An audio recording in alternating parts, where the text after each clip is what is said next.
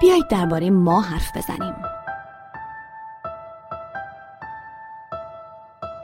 درباره ماها. جامعه را کیا می سازن؟ ما یا اونا؟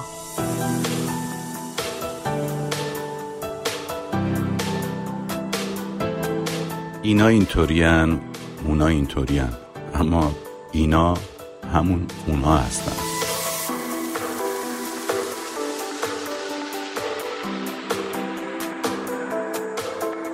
اینا و اونا ما هستیم. ما یعنی جامعه، جامعه یعنی ما، یعنی ماها.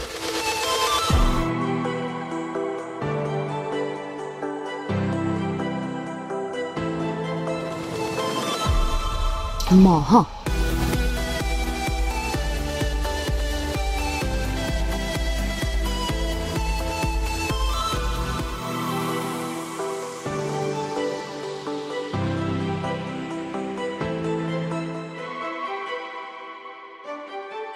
تجربه آزار و اذیت جنسی و فیزیکی و کلامی در کوچه و خیابان، همون رفتاری که با کلی تسامح کلمه متلک رو براش انتخاب کردند، برای بسیاری از زنان در سراسر جهان و مخصوصاً برای ما زنان ایرانی تجربه ناشناخته و دوری نیست.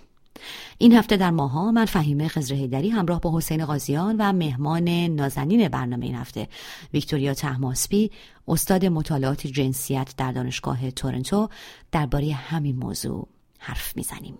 به ماها خوش اومدید.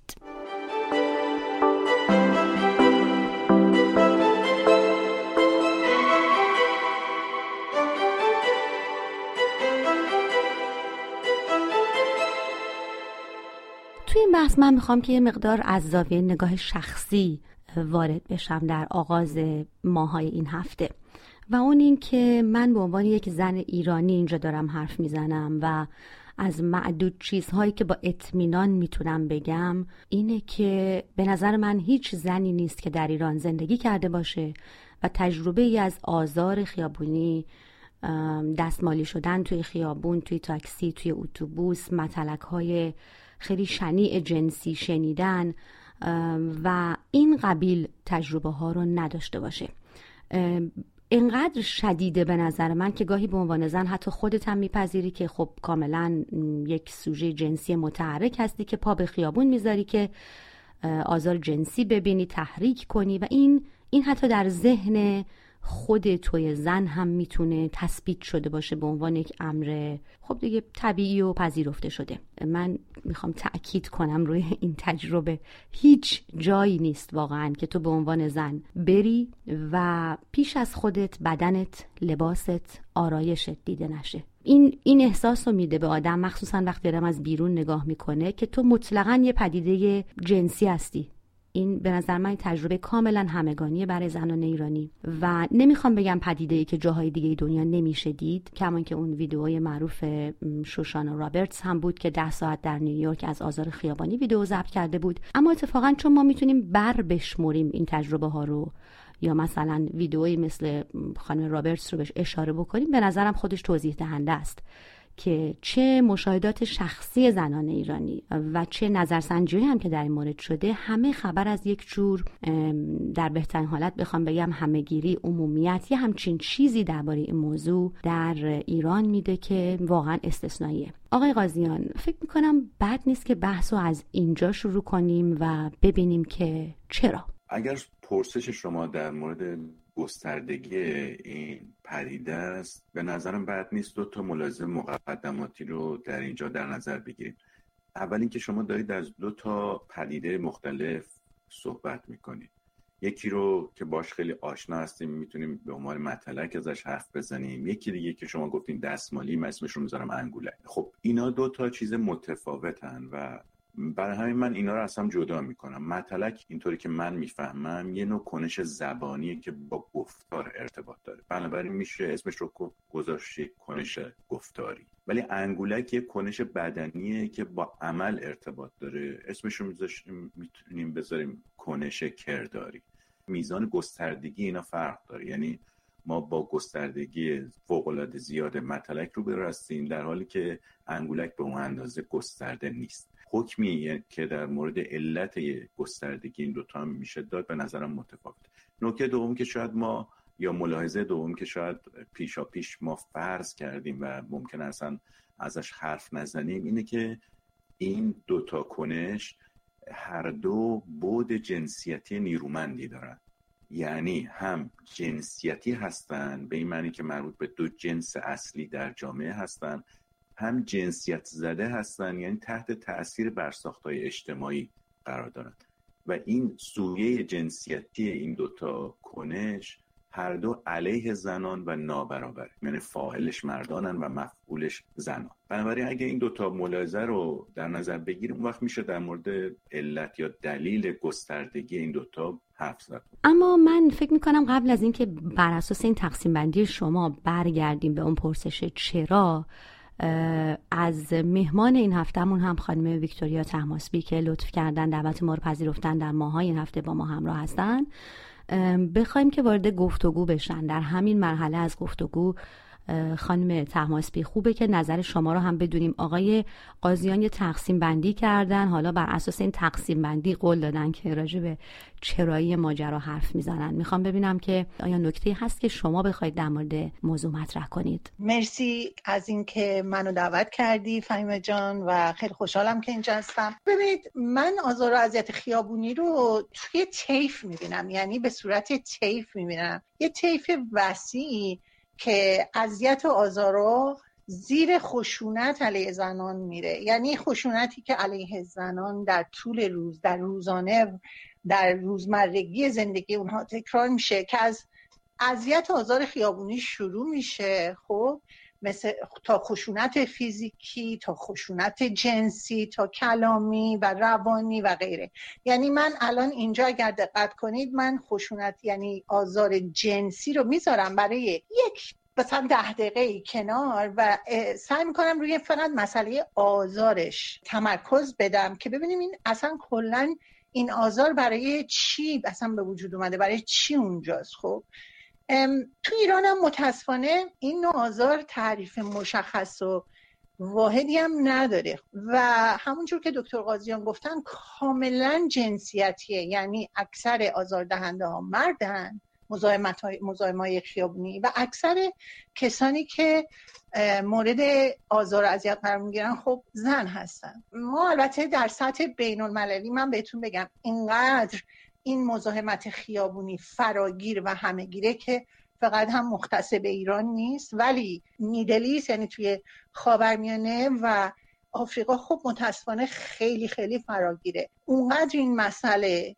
مهمه که سازمان ملل توی اون کنوانسیون رفع کلیه اشکال تبعیض علیه زنان در مورد این مسئله صحبت کرده. بیشتر دلم میخواد روی مردان یعنی مجرمین تمرکز کنم که چرا مردان این کارو میکنن، یعنی این هویت مردانه غالب چه اشکالی داره که باعث میشه یه مرد بره تو خیابون و مثلا از مطلق تا خشونت کلامی تا خشونت جسمی و اینها به یک زنی که اون پابلیک اسپیس یعنی اون عرصه توی فضای عمومی هست به اون آزار برسونه. و یکی هم نابرابری قدرت روش بحث بکنیم، یعنی این نابرابری قدرت بین زن و مرد توی این موضوع مشخص چجوری کار میکنه. این فضای عمومی که ازش حرف زدین، خود من میتونم از تجربه شخصی اینطور بگم که شاید به این دلیل که اصلا اون فضای عمومی قرار نیست که مال زن هم باشه. حالا برمیگردیم و راجبش حرف میزنیم. ولی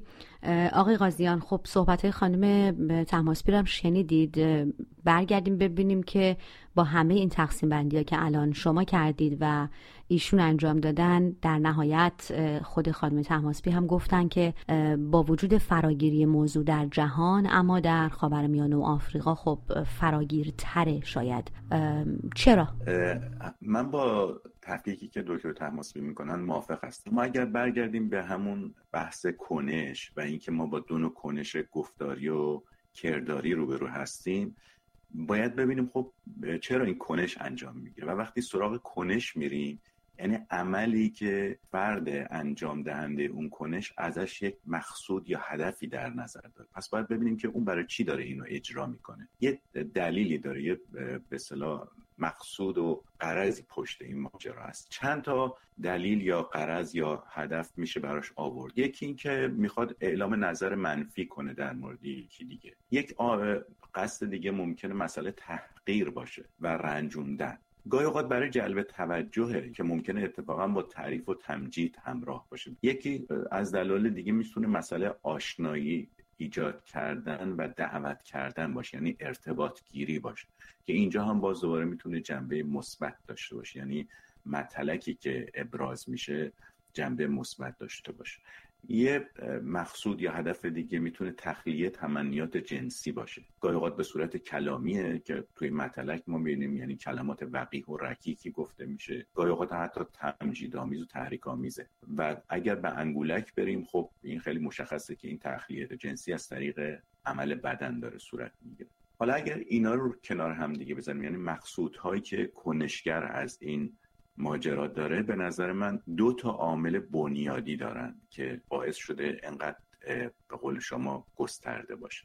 اولیش مسئله بقایای فرهنگ پدرسالاری. توی فرهنگ پدرسالاری ما با نابرابری قدرت هم توی دکتر طهماسبی گفتن روبرو هستیم و یک جنبه بیانی و اظهاری یا اکسپرسیو این نابرابری خودش رو در کاربرد زبان نشون میده. این نابرابری به شدت خودش رو میریزه در قالب کلمات. بنابراین اونجایی که ما برای تحقیر یا برای رنجوندن یا برای اعلام نظر منفی داریم اینو به کار میبریم، داریم در واقع به عنوان مردان اون قدرت نابرابر خودمون رو بر زنان تحمیل میکنیم، چون در واقع مطلق عبارت از یک کنش گفتاری که از طریق تحمیل زبان بر دیگری انجام میشه، خودش نشون دهنده اون نابرابری قدرت هست. در مورد انگولک هم دقیقاً همینطوره. اونجا هم ما با فاعل و مفعول روبرو هستیم. برای همینه که اغلب تقریباً نزدیک به همه انگولکات از طریق مردان انجام میشه و به ندرت اتفاق میفته که این زنان باشن که انگولک بکنن، در حالی که در مورد مطلق ممکنه زنان هم برزن مطلق بگن، خصوصا وقتی که به صورت جمعی هستن و نسبت به یک مرد یا دو مرد که در اقلیت قرار دارن احساس و قدرت بیشتری میکنن. این یه جنبشه به نظر من، یعنی بقایای فرهنگ پدرسالاری. یه عامل بنیادی دیگر هم این هستش که ما ترتیبات نهادی که برای رابطه بین این دو جنس اصلی در جامعه وجود داره رو نداریم. بنابراین مطلق و انگولک میاد جبران میکنه اون ناکارکردی نهادی رو. افراد میخوان با هم دیگه ارتباط بگیرن به خاطر تفاوت جنسشون، به خاطر نیازهایی که دارن، چه عاطفی، چه جنسی، چه جسمی، و این باید از طریق نهادهای معمول صورت بگیره. وقتی اون نهادها نیستن، شما این از یه جای دیگری جبران میکنید. مثلا شما وقتی میخواید با یک کسی آشنا بشید، میخواید دعوتش کنید، میخواید باش نزدیک بشید، میخواید جلب توجهش کنید، تو جامعه های دیگه برای ترتیبات نهادی هست.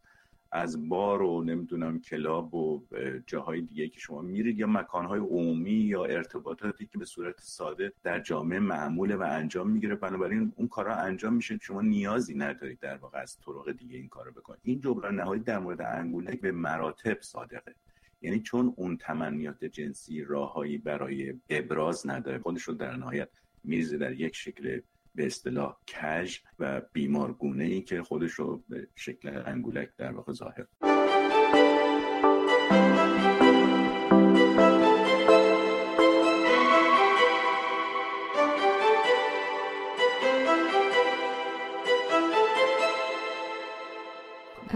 خب خانم طهماسبی، آقای قاضیان از بقایای فرهنگ پدرسالاری حرف زدن که خب میره به همون بحث موازنه قدرت بین دست کم دو جنسی که در جامعه به رسمیت شناخته شده به سمت فرادستی و فرودستی جنسیتی. آیا اشاره‌ای به همون زاویه است که شما میخواین ازش صحبت بکنید؟ بله، خب واقعیت اینه که توی جوامعی که نابرابری جنسیتی وجود داره، یعنی پدر محور و مردان محوره، عرصه عمومی عرصه خصوصی نه تنها از نظر فیزیکی بلکه از نظر روانی هم کارکرد بسیاری داره. به این معنی که بدن زن در واقع متعلق به اندرونیه، به فضای خصوصیه. از مهمترین تبعات و دلایل آزار خیابونی به نظر من کنترل و محدود کردن حرکت زنان یا حرکت تن زنانه تو فضای عمومیه و حتی نحوه حرکت این تن تو اون فضاست.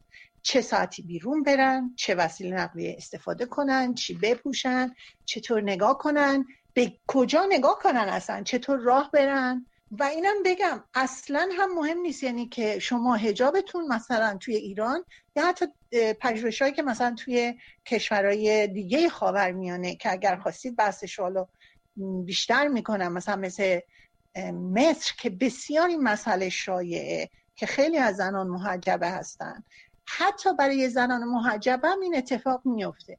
بنابراین این نیستش که اون مرد تحریک میشه، در واقع آزار خیابونی به اون زن داره میگه که تو جات اینجا نیست، یا اگه هست باید طبق قوانین من این فضا رو اشغال کنی. و اینم بهتون بگم فقط زنان نیستن، الان اقلیت‌های جنسی دیگه هم در خاورمیانه به شدت توی مثلا خیابونا اذیت میشن توسط مردهایی که با هویت مردانگی غالب ایرانی به قول معروف خودشون رو همزاد پنداری میکنن.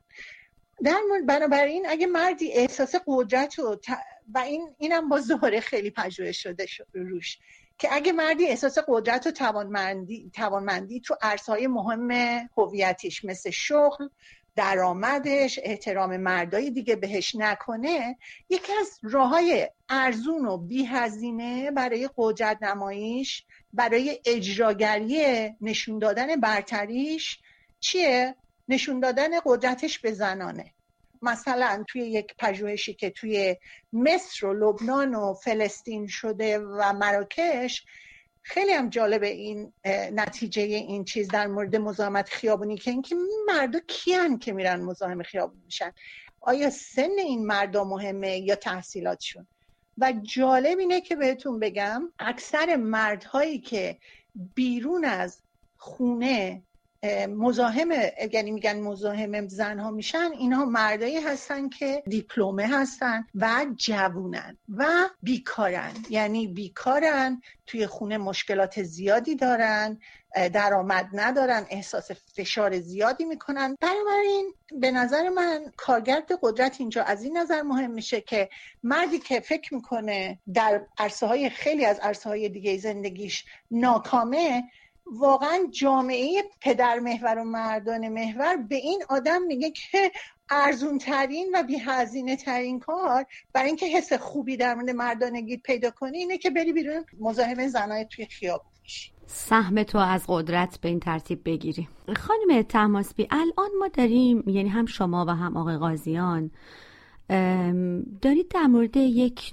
نوع در واقع شکل جامعه، بافتار و ساختار جامعه صحبت میکنید که خب مشخصا داریم راجع به جامعه ایران صحبت میکنیم. چیزی نیست که یک روزه به وجود آمده باشه که یا پدیده‌ای باشه منقطع از قبل و تاریخ خودش. نسل من که همسن انقلاب هستیم قبل از انقلاب 57 رو به یاد نمیاریم، ولی یه موضوعی که زیاد میشنویم، ما اون دوره رو تجربه نکردیم، اما موضوعی که زیاد میشنویم از کسایی که حالا به هر حال بزرگسال بودن در اون دوره یا نوجوانیشون تو اون دوره بوده، میگن که زمان شاه که اینطوری بود، اینطوری نبود، ما تو خیابون امنیت داشتیم، هر کس میخواست چادر داشت، هر کس میخواست با مینی ژوب میومد تو خیابون و اینطوری نبود. برای من همیشه سواله که آیا حقیقتاً اینطور بود؟ حتماً بحث آزادی در انتخاب پوشش و معاشرت و روابط زن و مرد و اینها حتماً خیلی اهمیت داره،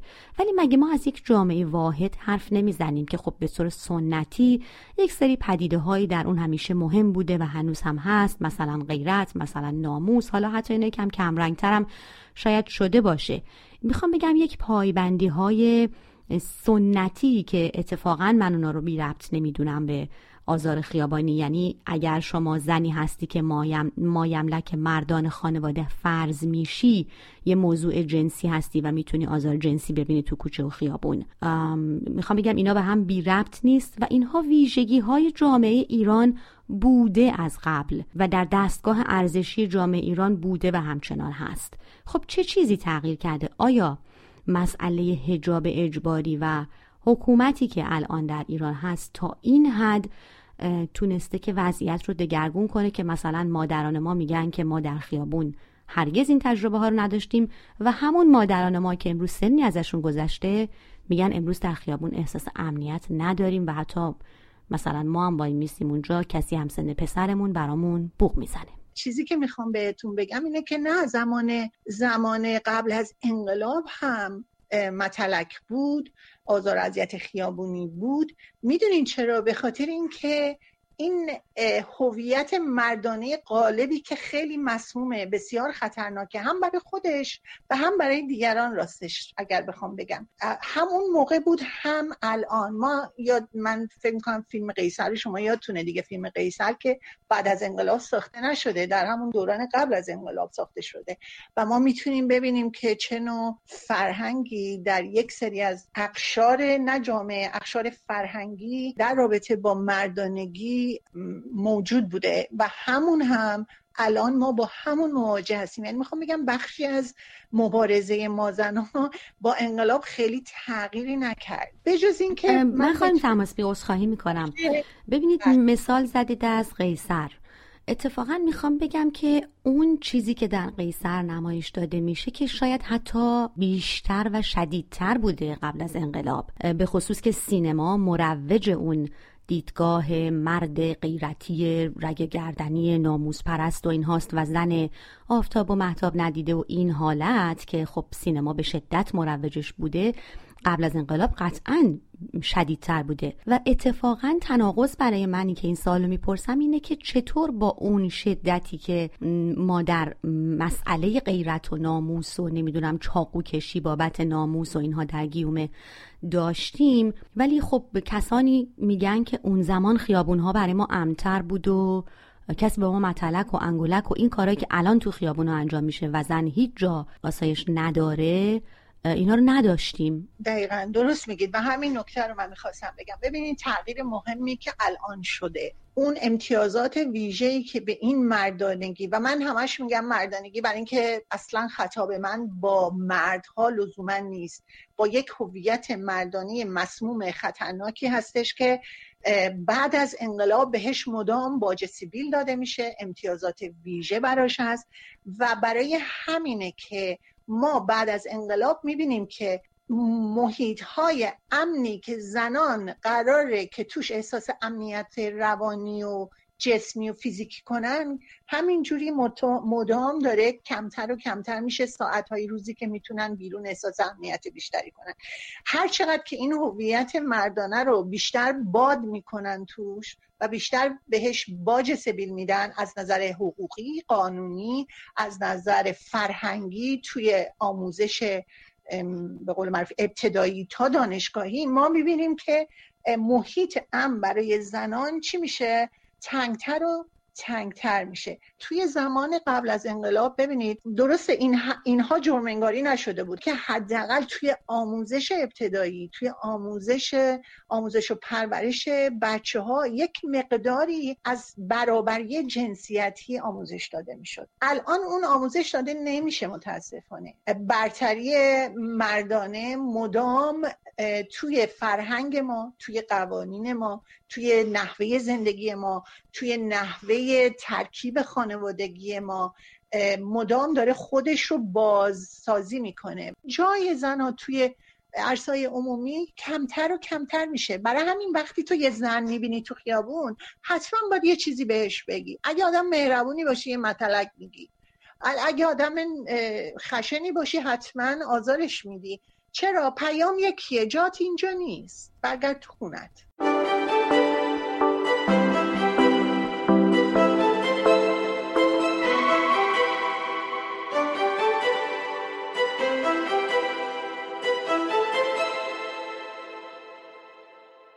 آقای قاضیان، سوالی که من مطرح کردم با خانم طهماسبی رو شنیدید و ایشون از امتیازات ویژه‌ای که به هویت مسموم مردانه، این رو خانم طهماسبی روش تاکید دارن، داده میشه و بعد از انقلاب 57 این قضیه در ایران تشدید شده تاکید میکنن. بله، من میخوام با دکتر طهماسبی ضمن موافقت در مورد مسئله اهمیت قدرت در مورد متلک و انگولک بگم که نمیشه اونها رو تقلیل داد یا فرو کاست کاملا به مسئله قدرت و بعد جنسی رو از توش خالی کرد. برخی از اونها با بعد جنسی همراه. اگر به خاطر داشته باشید من این دوتا یعنی انگولک متلک رو یک نوع کنش میدونم، بنابراین برای فهمش باید دید مقصود کنشگر از این عمل چیه. وقتی به اون مقصودهایی که من اشاره کردم نگاه بکنیم، اگر منظور مثلا اعلام نظر منفی به یک زن باشه یا تحقیر و رنجوندنش باشه، اونجا ممکن اساسا بود جنسی نباشه و کاملا مطابق باشه با همین نکته که خانم طهماسبی میگفتن، یعنی ابراز و اعمال قدرت باشه از طریق کلمات. اما جایی که برای جلب توجه، برای آشنایی، برای دعوت، اتفاقا نشان دهنده ضعف مردانه است، یعنی نیازی هست که در واقع میخواد برطرف کنه و لزوما جنبه به اصطلاح اظهار قدرت نداره، بلکه از جهتی ممکن تعرض باشه در حریم شخصی فرد. از اون بابتش نمیگم، ولی از این بابتش که در واقع نوعی پشتش جنبه جنسی رقیق هم ممکنه خوابیده باشه، از لحاظ ارتباط بین دو جنس میتونه بعد جنسی داشته باشه. در مورد انگولک کاملا به نظرم آشکاره و حتی در مورد متلک هایی که با تخلیه تمایلات جنسی همراهه، یعنی استفاده از کلمات وقیح و رکیک جنسی، کاملا میتونه یه بخشش ناشی از اون تمایلات جنسی باشه، بنابراین از بعد جنسی خالی نباشه. اما سرفراز از این ماجرا اگه بخوایم بپردازیم به اون مسئله اینکه چرا بعد از انقلاب گسترش پیدا کرده، من ضمن موافقت با شما که این موضوع بعد از انقلاب بیشتر گسترش پیدا کرده و ضمن موافقت با خانم دکتر طهماسبی برای اینکه اشاره کردم به مسئله به اصطلاح گسترده شدن و عمیق‌تر شدن این فرهنگ مردانگی بعد از انقلاب، میخوام به چند تا عامل دیگه اشاره بکنم. اولیش برمیگرده اتفاقا به گسترش همون کشکار کردی نهادی که ما داریم، چون نهادهایی که برای برقراری این ارتباط بین دو جنس وجود داره ناکار کرد بودن، پس از انقلاب بیشتر این ناکار کردی خودشون نشون میده. چجوری؟ از طریق سیاست سکس در جمهوری اسلامی. این سیاست سکس بناش بر سکس زدایی بوده. سکس زدایی از چی؟ از فضا، از بدنها، از رابطه ها و از مصرف.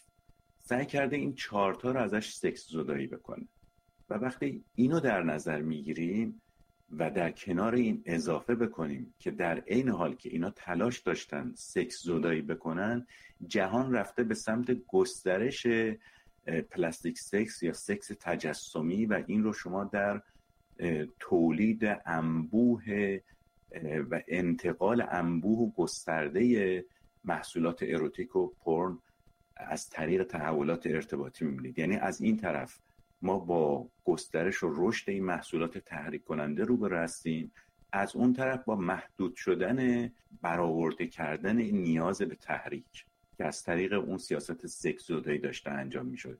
حاصل این دو تا فرآیند متقابل این بوده که آستانه تحریک جنسی در جامعه ما پایین آمده. وقتی این آستانه تحریک پایین میاد، معنیش اینه که امکان یا احتمال وقوع متلک یا انگولک از طریق جنسی یا با مقاصد جنسی افزایش پیدا میکنه. یه عامل دیگه هم مسئله افول نقش کنترل کننده مذهب بوده به عنوان اخلاقیات رایج در جامعه ما که میتونسته یه کنترل درونی ایجاد کنه، از برخی از مسائل افراد رو باز بداره. این به دلیل قاطی شدن حکومت و مذهب با صدمه خوردن مذهب به معنی بعد اخلاقی شده. و یه عامل دیگه هم که در کنار این بد نیست اضافه بکنیم، مسئله مهاجرت داخلی زیادی است که ما در این دوران 40 ساله داشتیم، چون این نوع مهاجرت خصوصا تو شهر بزرگ باعث گم شدن هویت میشه. این گم شدن هویت در اقیانوس شهری و در جریان این مهاجرت‌ها امکان میده که شما از اون بی‌هویتیتون استفاده بکنید و کارهایی رو بکنید که وقتی هویتتون معلومه ممکن نکنید و متلک و انگولک دو تا از اون نمونه هاشن.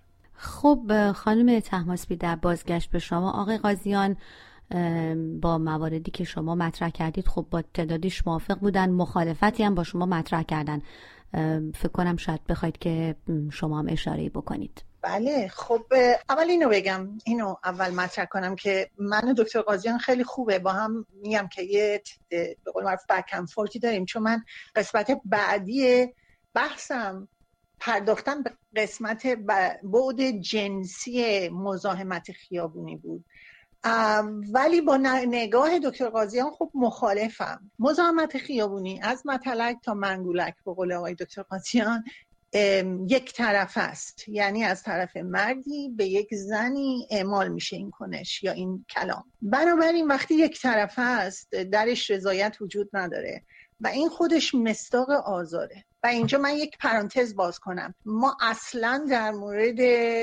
مثلا یک زن غربی یا زنی که مثلا توی غرب ممکنه توی خیابون باشه با یک عالمه تاریخ عاملیت و توانمندی که مثلا شغل خوبی داره، درآمد خوبی داره، مستقل، اسرتیو، یعنی میتونه حرفشو بزنه، میتونه به مرد نگاه کنه، خواهش جنسیشو بگه، اونجا یه آقایی مثلا یک متلکی بهش میگه، اینم برمیگرده یه متلکی میگه، یعنی یک رابطه برابری اونجا یک لحظه وجود داره از قبل و یک برخورد زیبایی هم اتفاق میفته. حالا هرچی بشه بعدش دیگه به ما مربوط نیست. ما در مورد این کانتکست صحبت نمی کنیم. خب در مورد جوامعی صحبت می کنیم که مردان محوره و توی این کانتکست اون مرد در خیابان به یک زنی آزار میرسونه، حالا کلامی باشه یا فیزیکی باشه. ما همیشه توی مسئله ریپ یعنی تجاوز جنسی هم همیشه این بحث هست که تجاوز جنسی واقعا در مورد سکس نیست، در مورد قدرته. چرا؟ به خاطر اینکه تجاوز جنسی اجراگری قدرت مردانه روی تن زنان است. در مورد زدن زن هم همینجور همیشه این بحث هست که اون مردی که عصبانیه چرا رئیسشو نمیزنه؟ چرا نگه میداره؟ میره خونه و زنشو کتک میزنه. چرا مردی که اگر که فقط مسئله تحریک جنسی هستش نمیشینه جلوی لپتاپش و کامپیوترش و توی تخیل خودش ارضا کنه، خود ارضایی کنه؟ چرا میره توی خیابون و به یک زن آزار میرسونه؟ میخوام بگم که اینها تصمیماتیه که گرفته میشه. این نیستش که توی ایران الان همه مردها از ابراز سکسشون محروم هستن. یه اتفاقی میفته و یک تخلیه جنسی انجام میگیره. میتونیم اینجوری نگاه کنیم ولی به نظر من اصلا پروداکتیو نیست، یعنی به کن قضیه و اون قدرتی که از قبل همراه مرد وارد اون رویداد میشه رو ما نادیده میگیریم. ببینید اگر خانم دکتر طهماسبی نظرشون این است که متلک و انگولک از موضوع قدرت خالی نیستن، من کاملا باشون موافقم. ولی اگر نظرشونه که از بعد جنسی خالی هستن، من باشون مخالفم. اگر معتقد هستن بعد جنسی هم داره، خب پس دیگه اختلاف نظری نداریم. اختلاف جایی شروع میشه که بخوایم یکی از این دو بعد رو کاملا کنار بذاریم و فقط روی یک بعد تاکید کنیم به حساب اینکه میخوایم مثلا به کنه قضایی پی ببریم. به نظر من هر دو جنبه رو باید در نظر بگیریم.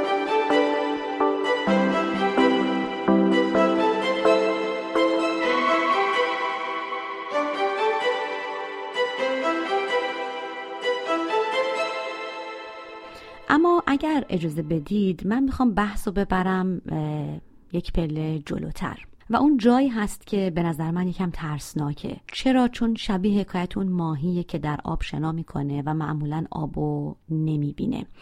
باز میخوام از خودم مثال بزنم به عنوان یک زن ایرانی که در ایران روزنامه نگار هم بودم، فعال بودم در جنبش زنان، در مجله تنها مجله فمینیستی ایران مینوشتم، کار میکردم. ولی حتی خود من هم وقتی در ایران زندگی میکردم، البته از شدت آزارهای خیابانی و اینکه مدام برات بوق میزنن و آزارت میدن و حرفای شنیعی میشنوی که قرار نیست بشنوی و شهر اصلا جای تو نیست ظاهرا. به همین دلیل مدام من هم با خانم طهماسبی همدلتر هستم در این گفتگو که مدام داری زیر فشار قدرت مردانه در این شهر قرار میگیری.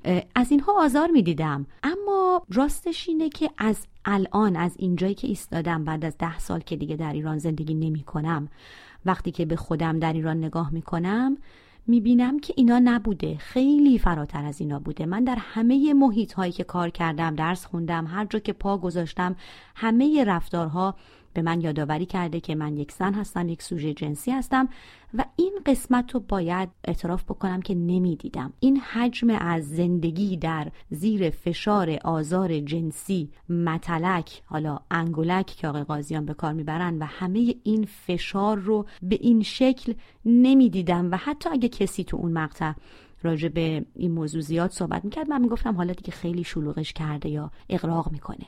این خیلی ترسناکه، اینکه خود زنان هم بسیاری از این رفتارها رو که مشخصاً در گروه آزارهای جنسی هست نشناسن، ندونن که این اتفاقی که داره میفته اسمش چیه و حق من هست یا نیست. خانم طهماسبی، فکر میکنم اینجا بد نیست به این نگاه بکنیم که چه کار میشه کرد که ماهی‌ها آبو بهتر ببینن. بله، ببینید من میفهمم، خود منم ایران بودم بعدش اومدم اینجا و حس شما رو کاملا میتونم بفهمم، ولی خب قاعدتاً ما میدونیم که توی ایران هم زن‌ها اذیت میشن، این آزار رو حس میکنن، در این مورد این مسائل کار میکنن، تلاش میکنن، مبارزه میکنن. میلیون ها مادر شبان و نگرانی میخوابن به خاطر اینکه نمیدونن دخترای جوانشون چقدر توی ایران امن هستن. وقتی میرن دانشگاه، وقتی میرن سر کار، وقتی میرن تو خیابون، شب دیر میان، اینها واقعا دل مشغولی ها و نگرانی ها و ناامنی هایی هستش که میلیون ها زن تو ایران با جون و جسم و تن خودشون مرتب تجربه میکنن و من مطمئنم که شما بهتر از من میدونی که چه خبره. ولی سوژه جنسی بودن رو اتفاقا خیلی به نکته مهمی اشاره کردید.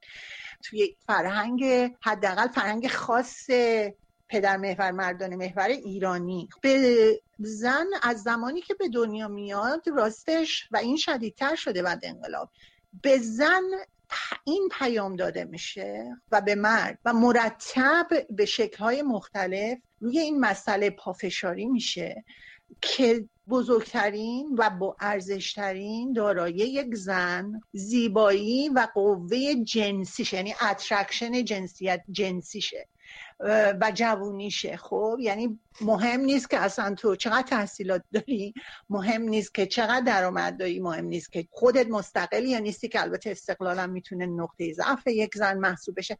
بزرگترین asset تو، دارایی تو، بتونی یک مرد رو جذب کنی. بنابراین خیلی من تعجب نمیکنم که نه تنها تمام جامعه کامپلیتلی هایپرسکشوالایزده. ببین ما یه مفهومی ترمی داریم به اسم هایپرسکشوالیتی، یعنی الان اینجا رسانه های غربی بسیار هایپرسکشوالن ولی زندگی روزمره مردم خیلی هایپرسکشوال نیست. اگر دقت کرده باشید در ایران به نظر میاد برعکسه، یعنی زندگی روزمره مردم هایپرسکشواله، برای اینکه به میلیون ها، یعنی به نصف جمعیت میگن که بزرگترین دارایی اینه که جذبه جنسی خودت رو رشد بدی. بنابراین خیلی برای من عجیب نیست که خیلی از زنها خودشون باور میکنن که بزرگترین داراییشون نه تحصیلاتشونه، نه درآمدشونه، نه استقلال اقتصادیشونه، بلکه قوه جنسیشونه،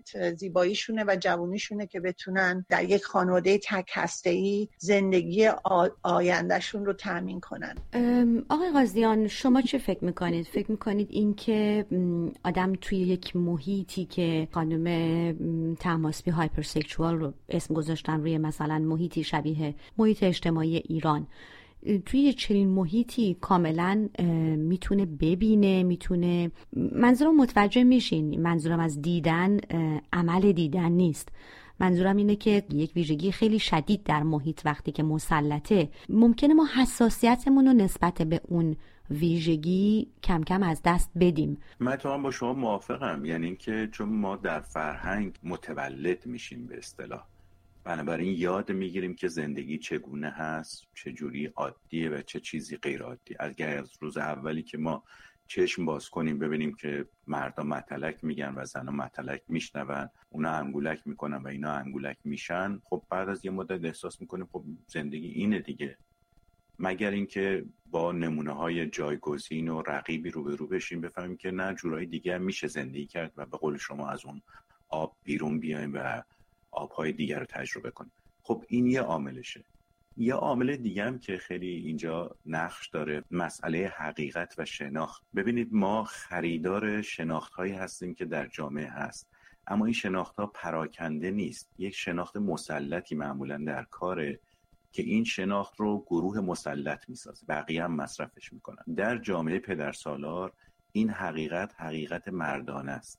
حقیقتی است که مردان به دلیل داشتن قدرت برتر عمدتاً میسازنش و مشکل اینجاست که زنان هم خریدار این فرهنگ غالب یا این حقیقت غالب یا شناخت غالب هستن. بنابراین خود اونها وقتی خریدارش باشن عملا ممکنه تصور کنن خب این چیزی که مردم میگن درسته، پس من باید خودمو بیشتر بپوشونم، پس من نباید مثلا تحریک کننده باشم، پس اگر مثلا دختر من با یه وضع ناجوری رفت بیرون پس اون مقصره و الی آخر.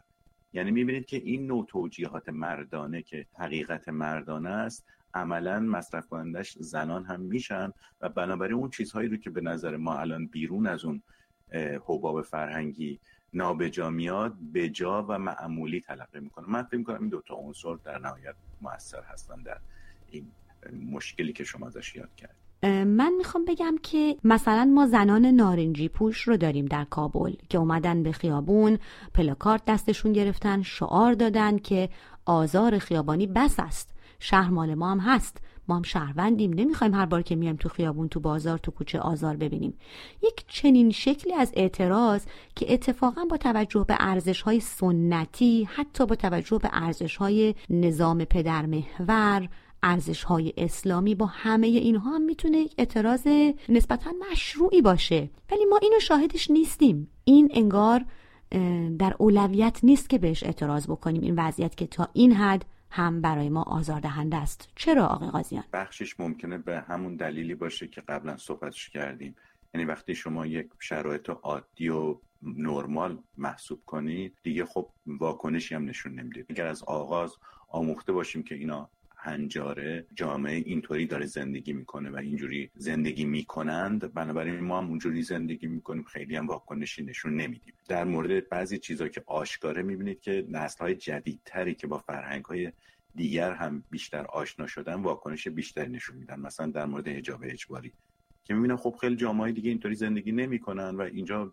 فقط به اجبار حکومت داره این اتفاق میفته. ولی یه عامل دیگه‌ش هم همون فرهنگ فروخته شده به همه است، من جمله به زنان، که باعث میشه همونطوری گفتم این رو خیلی مهم ندونن یا چیزی ندونن که مردا درست کردن و دارن اجرا میکنن و میفروشنش، انگار زندگی همینه. ضمن اینکه خب میدونید اینجور مسائل در جامعه ما بلافاصله بعد سیاسی هم میگیره و خود این باز دوره ممکنه یه عامل بازدارنده باشه برای اینکه آدم‌ها فکر کنن که اگر این کارو بکنن ممکنه انگه مثلا مخالفت با حکومت بخورن، سرکوب بشن، زندان برن. خانم طهماسبی، من فکر میکنم که خود خانواده‌های ایرانی هم تا حدودی به این عوامل میتونن اضافه بشن و نقش داشته باشن. خانواده ایرانی اغلب از زن هست که میخواد از عضو که خب خودتو بپوشون، دیر وقت بیرون نباش، زود برگرد خونه، تو خیابون نخند، شعاع حرکتتو محدود کن، نمیدونم هر ماشینی سوار نشو، همه این کارا رو بکن که این اتفاق رو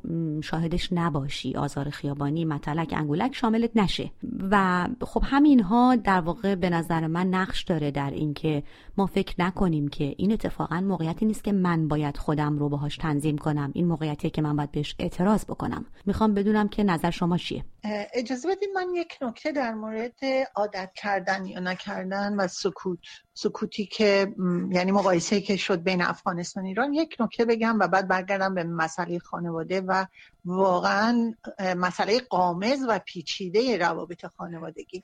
ببینید زنها توی ایران، تمام اون میلیون ها زنی که مثلا افسرده میشن در طول زمان و نمیدونم قرص های ضد افسردگی رو میارن، دخترای جوونی که با خشم زندگیشون رو میگذرونن، زنهای که عاصی میشن، اینها همه زنایی هستن که از اون شرایط ناراضی هستن. و یک نکته هم بگم، بزرگترین جنبش اعتراضی بعد از انقلاب اتفاقا 6 ماه بعد از انقلاب علیه حجاب اجباری بود. خب یعنی چندین هزار زن توی خیابون به حجاب اجباری اومدن بیرون و اعتراض کردن، ولی واقعیت اینه که این حجاب اجباری رو جمهوری اسلامی به هیچ وجه نمیتونست روی سر زنها نگه داره، اگه نیم دیگر جامعه یعنی مردها پشت زنها میموندن، پشت زنها بودن و حمایت میکردن از این زنهای معترض، کما اینکه این اتفاق نیفتاد.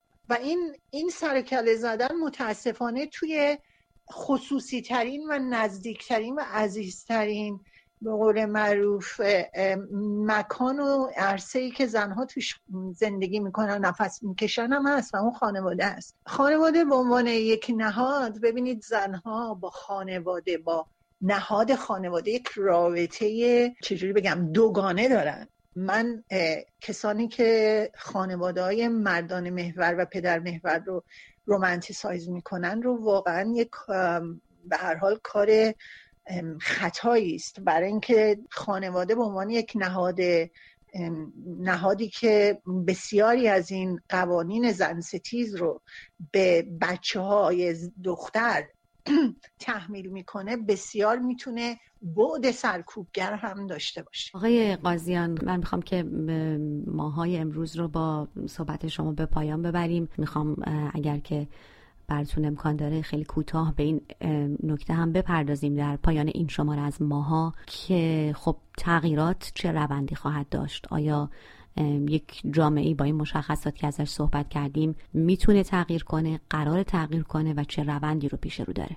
تغییر که لامحاله در کار خواهد بود، اما اینکه سمت و سوی این تغییر چگونه است، سرعتش در چه حدی هست، جای بحث و گفتگو داره و اینکه با چه مکانیزم‌های جلو میره. ما به هر حال هم به تغییرات نهادی نیاز داریم برای اینکه اون کشکارکردی نهادی رو جبران کنه. هم نیازمند تغییرات رفتاری هستیم، هم نیازمند تغییرات اجتماعی از جمله در حوزه قانون، یعنی کاری که از دولت برمیاد، و همینطور در حوزه آموزش. ببینید مثلا اگه ما بخوایم قانون بگذاریم و قانون باشه که کمک بکنه که جلوی اینجور نابهنجاری‌ها در جامعه گرفته بشه، قانون چه ویژگی داره که ممکن این کار بتونه بکنه؟ قانون وقتی در یک جامعه عمل میکنه که مبتنی بر توافق اجتماعی باشه، یعنی ما راجبه ارزش‌هایی، راجبه خوبی‌های، بدی‌های، توافق‌هایی داریم، یه توافق‌های بنیادی داریم و اون وقت اونا تبدیل میشه به قانون و بنابراین عموماً رعایت میشه. در جامعه که قانون زیاد رعایت نمیشه، معنیش اینه که این قانون ناشی از توافق‌های اجتماعی نبوده، یک، یا اینکه ضمانت‌های اجرایی کافی نداره. هر دوی اینها در جامعه ما متأسفانه غایبه. یعنی شما یه دولت ناکارآمد میبینید که نمیتونه قانون رو اجرا کنه، بنابراین ضمانت اجرای قانون از بین رفته در جامعه ما، حتی در قوانین عادی و معمولی. از طرف دیگه توافق اجتماعی وسیعی وجود نداره راجبه این که چی بد است و چی خوب، تا بر مبنای اون وقت بشه قانونی گذرون که امکان اجرا داشته باشه. و حتی مهمتر از اون راجبه این که قانون اتفاقاً باید کمک بکنه که همه این مشکلات حل بشه هم توافق اجتماعی وجود نداره. یعنی اهمیت قانون، جای قانون، حل و فصل کننده نهایی بودن قانون، این هم جای مهمی در جامعه ما نداره و آدم‌ها می‌بینید که در جامعه به شیوه‌های غیر از قانون مسائلشون رو با همدیگه حل می‌کنن. نبود این توافق‌های اجتماعی گسترده، نبود اون دولت کارآمد که قانون رو تضمین کنه هم عامل مهمی است که ما خیلی نتونیم شاید روی تغییرات قانونی، مادام که وضع فعلی برقراره، بتونیم خیلی امیدوار باشیم که از این طریق بتونه کاری انجام بشه. خیلی سپاسگزارم که با ماهای این هفته هم همراه بودید. من فهیمه خضرائی حیدری هستم و من حسین قاضیان، و سپاسگزارم از ویکتوریا طهماسبی که این هفته دعوت ما رو پذیرفت و مهمان ما و شما شد. خانم طهماسبی خیلی ممنونم ازتون. و منم از شما و دکتر قاضیان تشکر می‌کنم برای دعوت این هفته شما. مرسی. خدا نگهدار تا ماهای دیگر.